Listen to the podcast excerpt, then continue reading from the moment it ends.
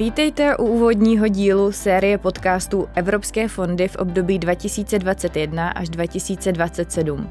Jmenuji se Klára Droznová a zastupuji Národní orgán pro koordinaci evropských fondů Ministerstva pro místní rozvoj. Společně se svými hosty vám postupně představíme možnosti financování třeba právě i vašeho projektu z evropských fondů. Cože to ty evropské fondy jsou, proč tady jsou a k čemu jsou určeny? Na tyto a další otázky bude odpovídat můj dnešní host, Daniela Grabmillerová, náměstkyně pro řízení sekce koordinace evropských fondů a mezinárodních vztahů Ministerstva pro místní rozvoj. Dobrý den. Dobrý den. Na vysvětlenou na úvod Daniela je moje šéfová a známe se dlouhá léta, proto si budeme tykat. Tak, Česká republika je od roku 2004 členem Evropské unie a s tím je zpětá i možnost čerpat dotace z jejího rozpočtu. Ten je navrhován na sedmiletá období a pro každé z nich se vyjednávají velmi podrobná pravidla a vlastně to, na co je a není možno peníze použít. Teďka jsme na startu nového programového období 2021 až 2027 a mohla bys nám nejdřív na úvod vysvětlit, k čemu Evropská unie zřídila ty evropské fondy a jak ve stručnosti složitý proces přerozdělování finančních prostředků funguje?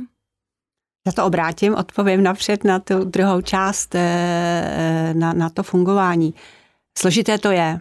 Eh, to vyplývá už vůbec uspořádání Evropské unie, kdy o těch eh, strategických i finančních zásadních věcech rozhodují členské státy prostřednictvím Rady EU a prostřednictvím Evropského parlamentu. A pokud je například o ten sedmiletý, víceletý finanční rámec, tak ten musí schválit členské státy jednomyslně. Takže si umíš představit, že to opravdu není jednoduché dojít k naprosté stoprocentní schodě dřív 28, 27 států.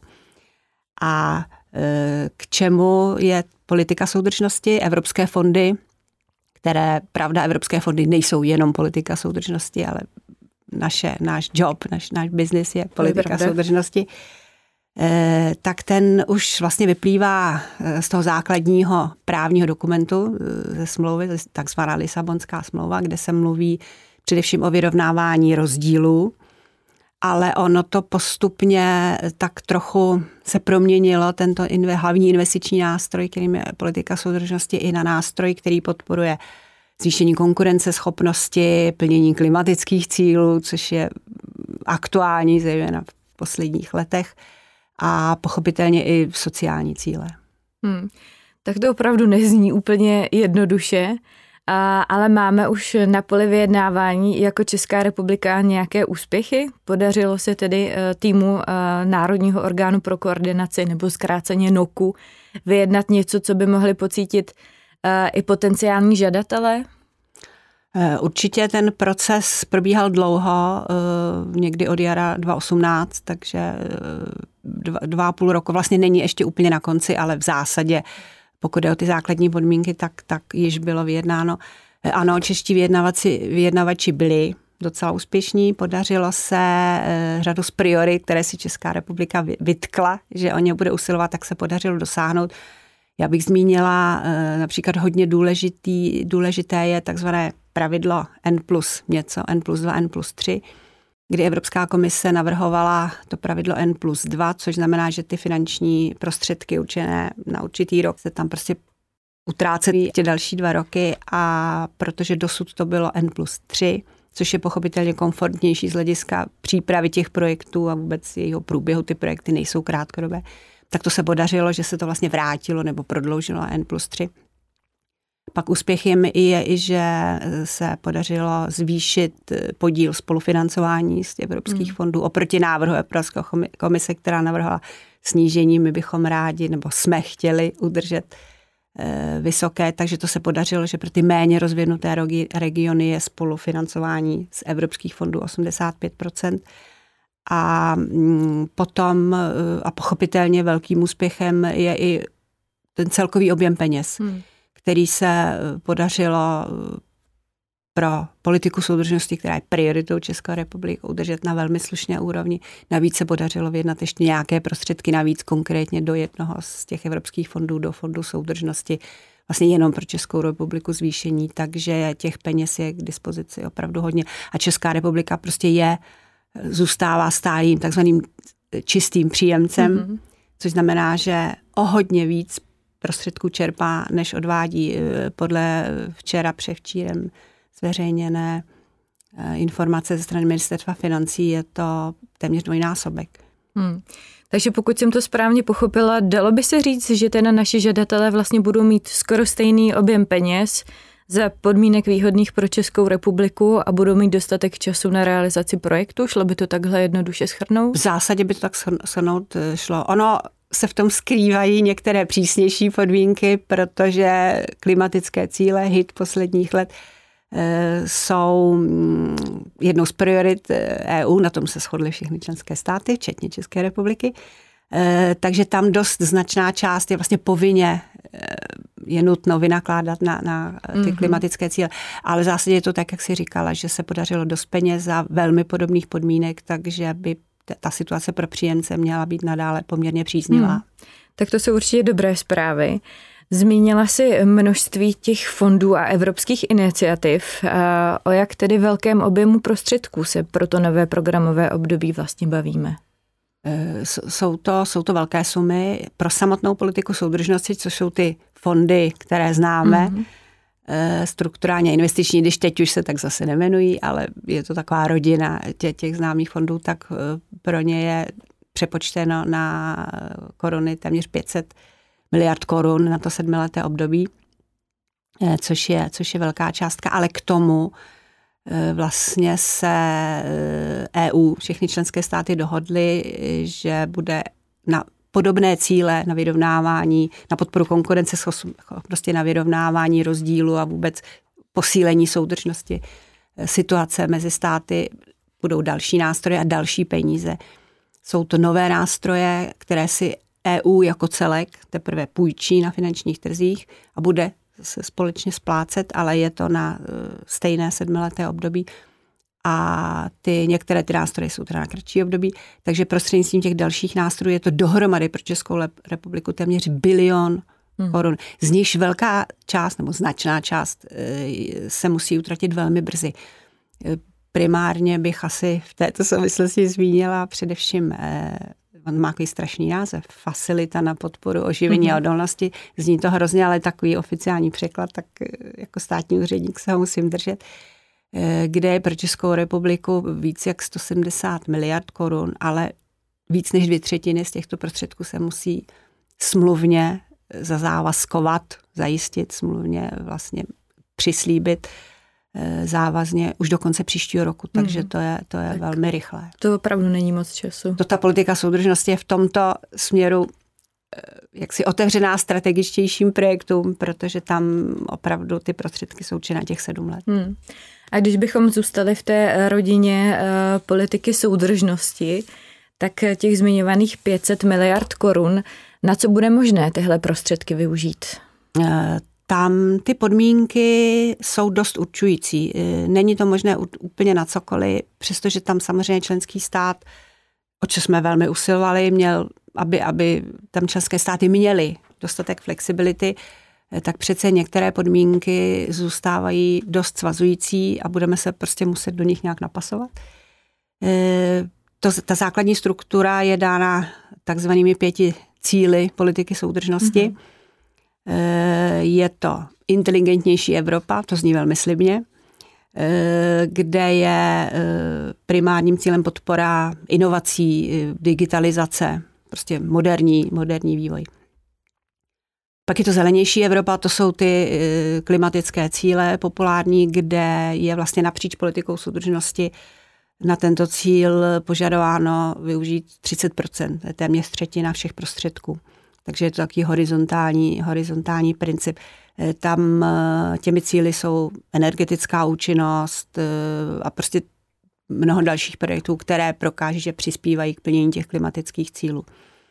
Pak je to propojenější Evropa, to je pro nás hodně důležitý cíl, protože eh, v sobě obsahuje posílení dopravní nebo dobudování dopravní obslužnosti dopravní infrastruktury a pochopitelně i digitální infrastruktury.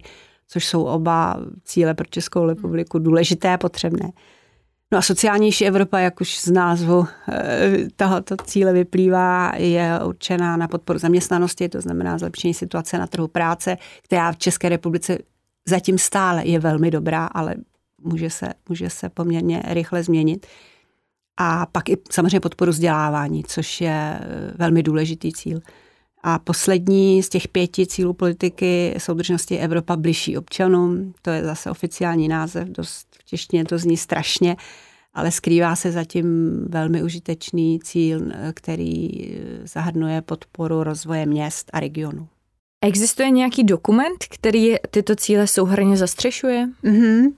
Je to dokument s názvem, zase oficiální eh, český eh, překlad, Dohoda o partnerství. To partnerství je mezi Českou republikou a Evropskou komisí. Každý členský stát uzavírá svoji dohodu o partnerství a to je základní strategický dokument, zastřešující, v němž jsou promítnuty eh, všechny tyto cíle a promítají se do něj analýzy jednotlivých řídících orgánů, rezortů a zpracovává tento dokument a vládě předkládá ke schválení právě Národní orgán pro koordinaci ministerstva eh, pro místní rozvoj. A z tohoto základního dokumentu pak vyrůstají, navazují na něj jednotlivé operační programy. Zmínila si to, že se Česká republika snaží o flexibilitu, ale že nakonec stejně musíme poslouchat některá svazující pravidla, tak bych se teď možná dovolila takovou kousavou otázku. Ale stále se říká, že Evropa nám přikazuje tohle a musíme dělat tamhle to kvůli Bruselu. Je to skutečně tak, že Česká republika, potažmo NOK, sklopí ty pověstné uši a neměli bychom si teda už konečně trošku dupnout? O, to my si občas dupnem. Naštěstí v týmu Národního orgánu pro koordinaci jsou, jsou, jsou mimořádně šikovní lidé, včetně tebe, e, osvědčení vyjednavači e, a vlastně průběžně s Evropskou komisí se opravdu snaží všichni vyjednavači, všichni zástupci České republiky o to nesklápět uši a snažit se vyjednat maximální podmínky a přesvědčovat o, o, o ráciu, o, o důvodech, smyslu těch argumentů, které předkládáme. E, ono je to pochopitelně hodně pohodlné vymluvit se, vymluvit se to po nás chce Brusel. A co to, ale jako co to je Brusel? Brusel jsme i my, že jo? I my jsme se připojili k těm, těm základním parametrům. A teď v rámci e, těch, těch mantinelů toho hřiště, kde je možné vyjednávat, se pochopitelně snažíme jako maximálně ten prostor využít všichni. Eh, v zájmu České republiky.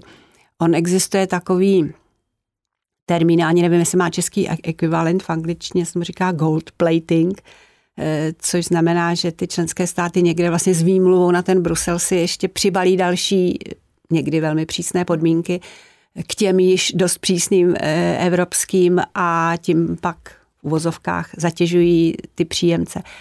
Tak samozřejmě tomu se snažíme vyhnout a snažíme se teda vejít do těch podmínek, ale uspůsob, ne, neuspůsobit, spíš naplnit je obsahem takovým, eh, který je výhodný pro Českou republiku. Samozřejmě, že to e, není, není snadné, e, ale Česká republika, už jsem zmínila, je tím takzvaným čistým příjemcem, to znamená, že existují v EU i čistí plátci, kteří mnohem víc platí, než odvádějí. Je celkem pochopitelné a logické a legitimní, že ti čistí pláci se zajímají o to, jak ty jejich prostředky jsou vynakládány na ty společně dohodnuté cíle České republice, eh, takže to je, to je samozřejmě správné, ale o to důležitější je dobrá příprava těch argumentů, že proč chceme ty peníze využít zrovna na to, jaký je důvod a k čemu to, k čemu to slouží a že se zatím neskrývají ani gold plating, ani, ani jiné cíle, ale primárně rozvoj České republiky jako celku. Hmm. Děkuji za tu otevřenou, otevřenou odpověď. Zmínila si, že vyjednávání ještě není úplně finální, ale ty základní eh, kontury už jsou v podstatě jasné. V jakém stadiu připravenosti tedy nyní jsme jako Česká republika? Eh, no, celkově to nabralo spoždění. Celkově na evropské úrovni. Prostě tak to bylo. Eh, ten minulý rok byl velmi náročný z mnoha eh, ohledů, ten letošní zatím je stejně náročný. To znamená, že i ta vyjednávání jsou obtížnější, protože se ty lidi nemohou osobně scházet. Vlastně téměř celý minulý rok i, i ta vyjednávání probíhala online. A co se budeme povídat, diplomatická vyjednávání mnohdy spočívají v tom, že někdy u kávy se v klidu vysvětlí důvody, něco dohodne, což tady nebylo tak úplně možné. Takže osobně si myslím, že i to přispělo k tomu zdržení, že, že se ten koncenzus, ta schoda hledala obtížně. Takže vlastně na, na evropské úrovni se hlavy států eh, dohodly na finální té podobě až v polovině minulého roku, pak následovaly samozřejmě debaty s Evropským parlamentem, které taky nebyly jednoduché. Eh, takže vlastně ta finální finanční schoda se podařila až úplně, úplně ke konci roku definitivně stvrdit. E, a paralelně s tím probíhají vyjednávání o těch jednotlivých nařízeních, která upravují podmínky pro jeden každý fond, takže i logicky ty nabrali spoždění. Takže jsme sice ve finální fázi vyjednávání, ale úplně dotaženo teď pod portugalským předsednictvím by to mohlo být na jaře. Někdy v Dubnu Portugalci mají ambici v polovině Dubna vlastně ten balíček evropské legislativy, pokud jde o politiku soudržnosti, dojednat, stvrdit eh, na jednání Rady pro obecné záležitosti. Hmm. Následně by to vyšlo v úředním věstníku, což je obdoba naší sbírky zákonu. Tím pádem je potom existující právní rámec pro všechny navazující oficiální kroky. Takže prostě je to spoždění, je to spoždění i oproti minulému období, které také mělo spoždění. Eh, takže si myslím, že fakticky otevření výzev, aby mohli příjemci žádat podávat žádosti své projekty bude buď koncem roku nebo začátkem roku příštího, což ale rozhodně neznamená, že by neměli své projekty připravovat, takže ty podmínky jsou víceméně známy. Hmm. A dalo by se tedy už říci, z jakých eh, programů budou žadatelé moci čerpat a jak? Nebo chystáte, chystáme v podstatě na, eh, na Ministerstvu pro místní rozvoj revoluci nebo evoluci? Eh, v těch přípravách a v tom rozjezdu toho nového programového období? Eh, no, principem eh, přípraveného období, přípravy nového období od začátku byla evoluce a ne revoluce, protože chtěli jsme využít do maximální míry kontinuitu a dobrých zkušeností. A ty, ty dobré zkušenosti, těch bylo dostatek pro to, aby se nevolila cesta revolučních změn. E, takže rozhodně jde o evoluci a vlastně ta struktura těch operačních programů je velmi podobná nebo prakticky stejná, jako byla v tom, v tom končícím období. E, některé programy se přejmenovaly, e, takže máme operační program TAK, což je technologie a aplikace pro konkurenceschopnost, místo dřív podpory podnikání a inovací. Pak máme operační program JAK, což je program Jan Amos Komenský, eh, který doposud byl výzkum vzdělávání. A takže OP tak, OP jak. Eh, my na Ministerstvu pro místní rozvoj jsme ještě navrhovali, že by se operační program doprava mohlo pojmenovat OP tudy nebo OP kudy. Nepadlo to na úrodnou půdu, takže ten se nadále jmenuje fádně doprava. A ty ostatní vlastně mají stejné názvy, jako měli, jako měli dosud. Takže ta struktura velmi podobná. Praha nemá svůj vlastní program, ale to rozhodně neznamená, že by na Prahu bylo zapomenuto, že by Praha přišla zkrátka v žádném případě, jenom prostě eh, ty, ty, ty cíle budou naplňovány eh, z těch programů. Takže jakoby jeden operační, o, jeden, o jeden operační program méně, ostatní struktura je stejná, takže si myslíme, že i pro ty žadatele, eh, ať už ze strany soukromého sektoru, ze strany obcí, regionu, bude nebo jiných veřejných eh, subjektů bude samozřejmě snaží se v tom orientovat, že už to znají a už, už zhruba vědí, kam se podívat, na jaký web, eh, do čeho, do čeho jaký, jaké informační zdroje zkoumat, co by pro ně mohlo být zajímavé.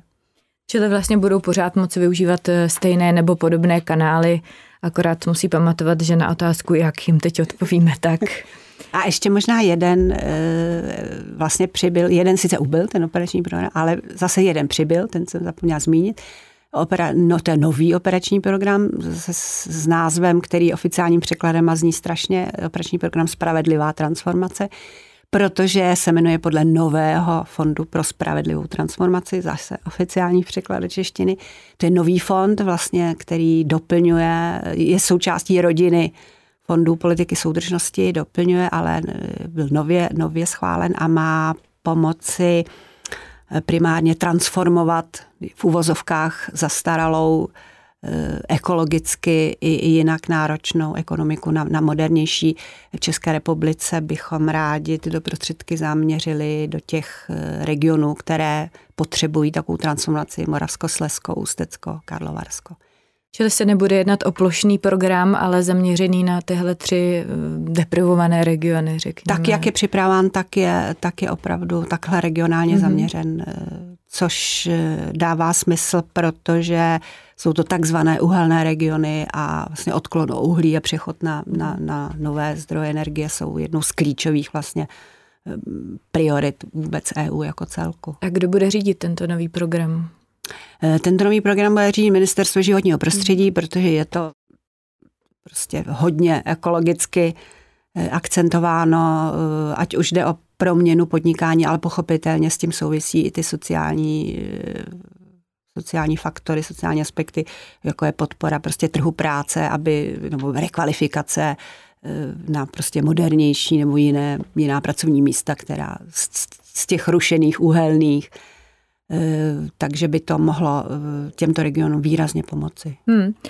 Když bychom se dostali už teďka víc k té náplni, řekněme, k obsahu těch programů, tak uh, velkým tématem posledních let je digitalizace státní zprávy. Jak na tom bude oblast eh, fondů EU v této, v této oblasti? Hmm. Digitalizace je vůbec průřezová priorita všeho.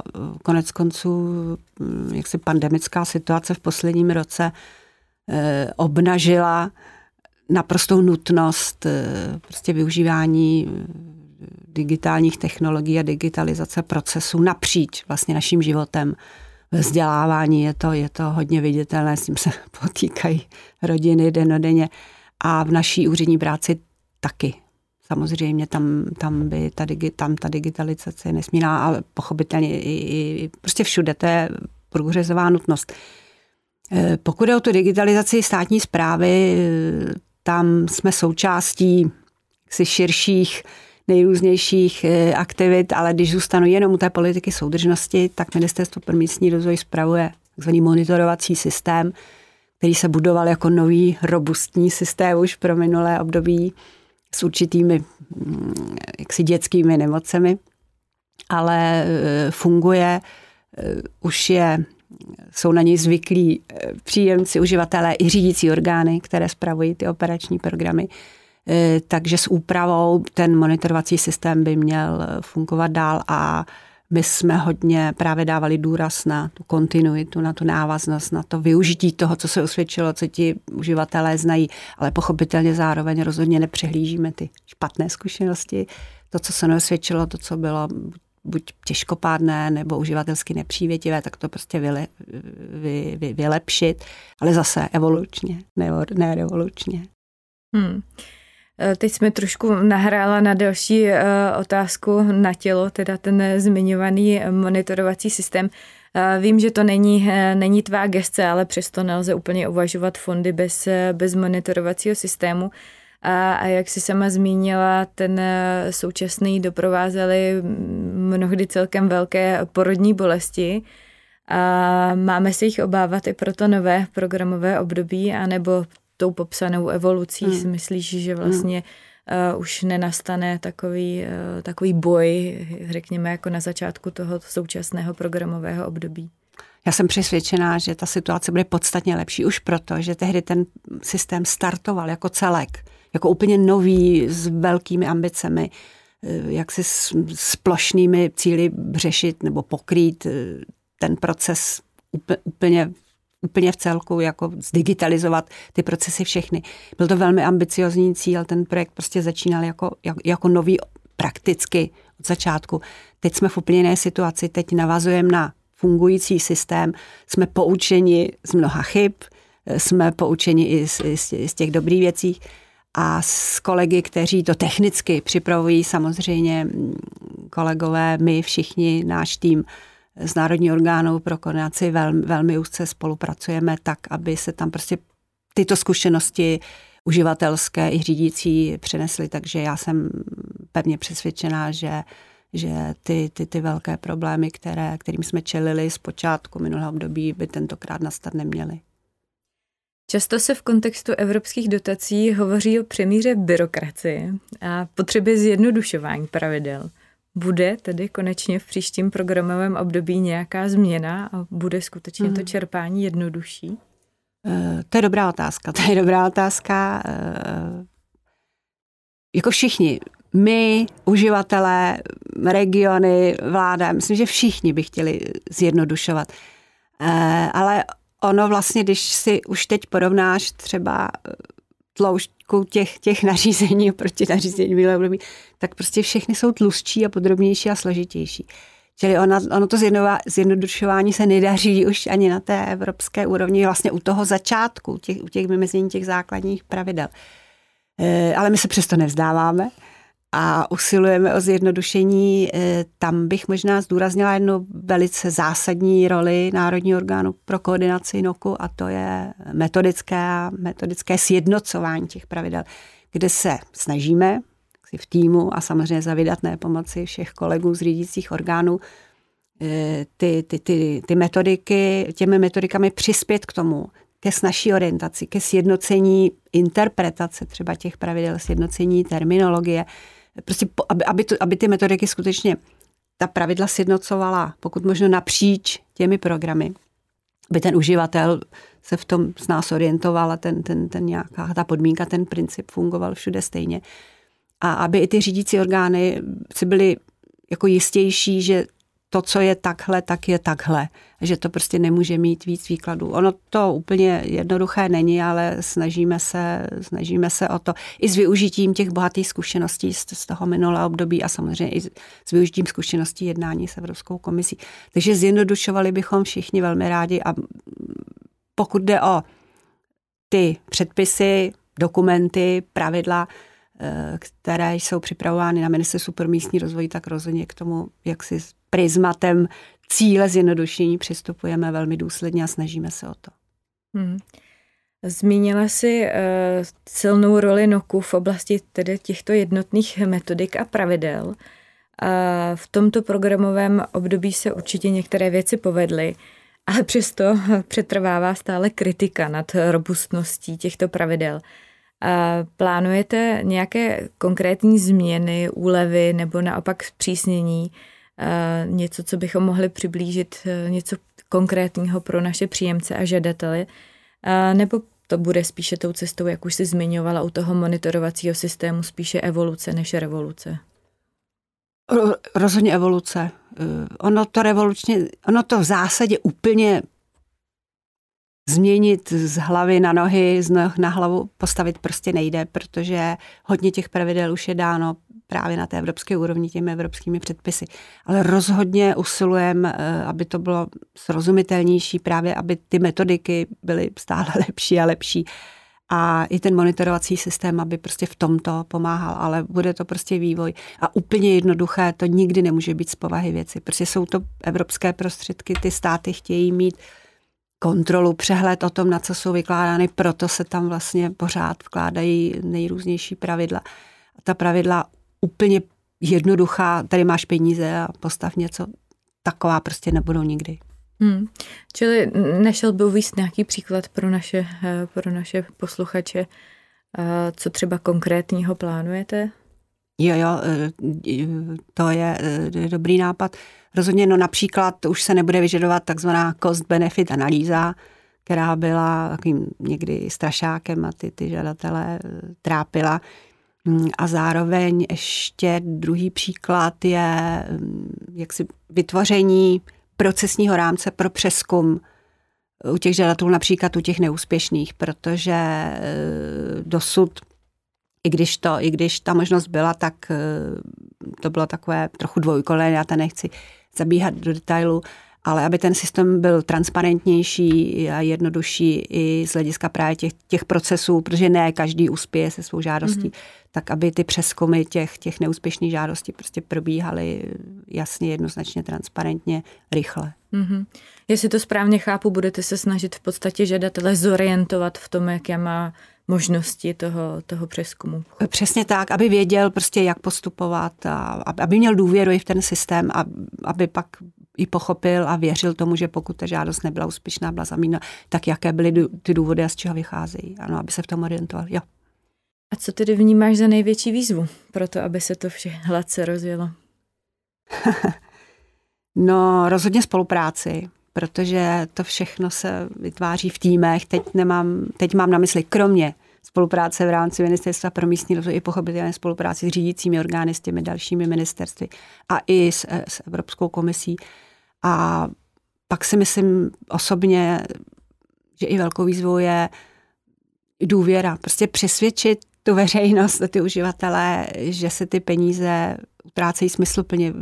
V naprosté většině je spousta velice pěkných, úspěšných projektů, které pomohly. Konec konců mapa projektů na, na našem webu eh, může, může sloužit. A pochopitelně, že jsou v médiích eh, propírány některé buď třeba neúspěšné, nebo možná i třeba na hraně, na hraně zákona proběhnuvší projekty, ale to je, to je opravdu jako strašně malinké procento a někdy mohou v těch eh, té veřejnosti zbudit dojem, že tady prostě ty peníze se utrácejí za nesmysly. Ano, může k tomu dojít, ale je to, je to, je to v malé menšině a v naprosté většině ty projekty slouží. A budování důvěry v ten systém, v tom, že to funguje, že, že ta motivace je opravdu něco teda vybudovat, tak to si myslím, to považuji za velkou výzvu a v tom předpokládám, že budeme dál velmi dobře spolupracovat.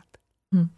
Děkuji moc za úvod do problematiky fondů EU a já již na závěr jen doplním, že přehled jednotlivých programů v oblasti politiky soudržnosti naleznete na webové adrese dotaceeu.cz. Najdete zde aktuální výzvy a postupně v průběhu roku zde pak budou i aktualizovány plány dotačních výzev i pro programy z nového období. Zájemci o více informací mohou volat na bezplatnou informační linku Eurofon na číslo 800 200 200 nebo též mohou kontaktovat některou z regionálních poboček sítě Eurocenter. Ty naleznete v každém krajském městě a kontakty jsou též na webu dotace.eu.cz. Kromě konzultací k vašim projektovým záměrům nabízí tato Eurocentra i bezplatné semináře, například o projektovém a finančním řízení projektů, a nebo aktuálně také o tom, jak využívat národní elektronický nástroj při realizaci veřejných zakázek realizovaných v rámci evropských projektů. Děkuji paní náměstkyni Daniele Grabmellerové za dnešní představení evropských fondů a při hodně štěstí. Děkuji, bylo mi potěšením. Poslouchali jste první díl podcastu Evropské fondy v období 2021 až 2027 ve kterých se vám snažíme přiblížit možnosti financování i vašich projektů z evropských fondů. Zůstaňte s námi a přidejte se nás do svých oblíbených témat. Představení dalších programů pro vás chystáme již brzy. Výroba podcastu byla podpořena prostředky z Fondu soudržnosti Evropské unie, konkrétně z operačního programu Technická pomoc. Naslyšenou u dalších dílů za Ministerstvo pro místní rozvoj se s vámi loučí Klára Droznová.